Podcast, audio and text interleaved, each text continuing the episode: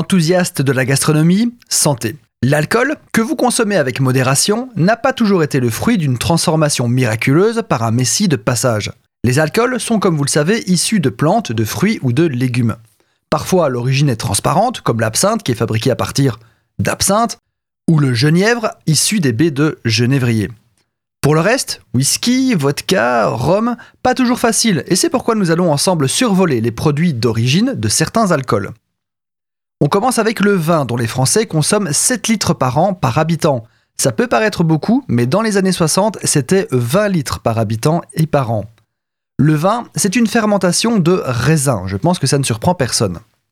La bière, qui représente 35% de la totalité des boissons alcoolisées dans le monde, est une fermentation de céréales, typiquement de l'orge et du houblon, mais elle peut contenir plein d'autres choses, comme des griottes ou des bananes par exemple.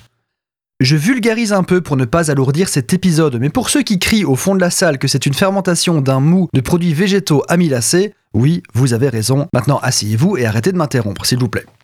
Le whisky est un distillat de céréales. Alors là, il faut que je m'arrête un peu. Jusqu'à maintenant, on parlait de fermentation. Donc, basiquement, on laisse les sucres se transformer en alcool et puis on picole.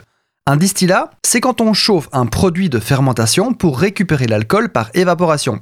Typiquement, ça vous donne des boissons plus alcoolisées, comme les eaux de vie et autres spiritueux. Donc, whisky, distillat de céréales, donc blé, maïs, avoine, seigle et éventuellement de l'orge maltais. Maltais, c'est-à-dire qu'il est germé.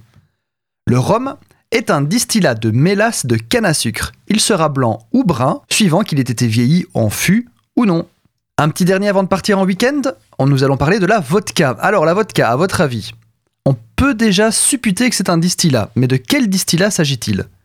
Eh bien, c'est de la patate. La vodka est en effet un distillat de seigle, de blé et de pommes de terre. Mais on peut aussi trouver des betteraves, des prunes ou des pommes, notamment. Inutile bien sûr de vous rappeler que tout ce que j'ai cité dans cet épisode est à consommer avec modération.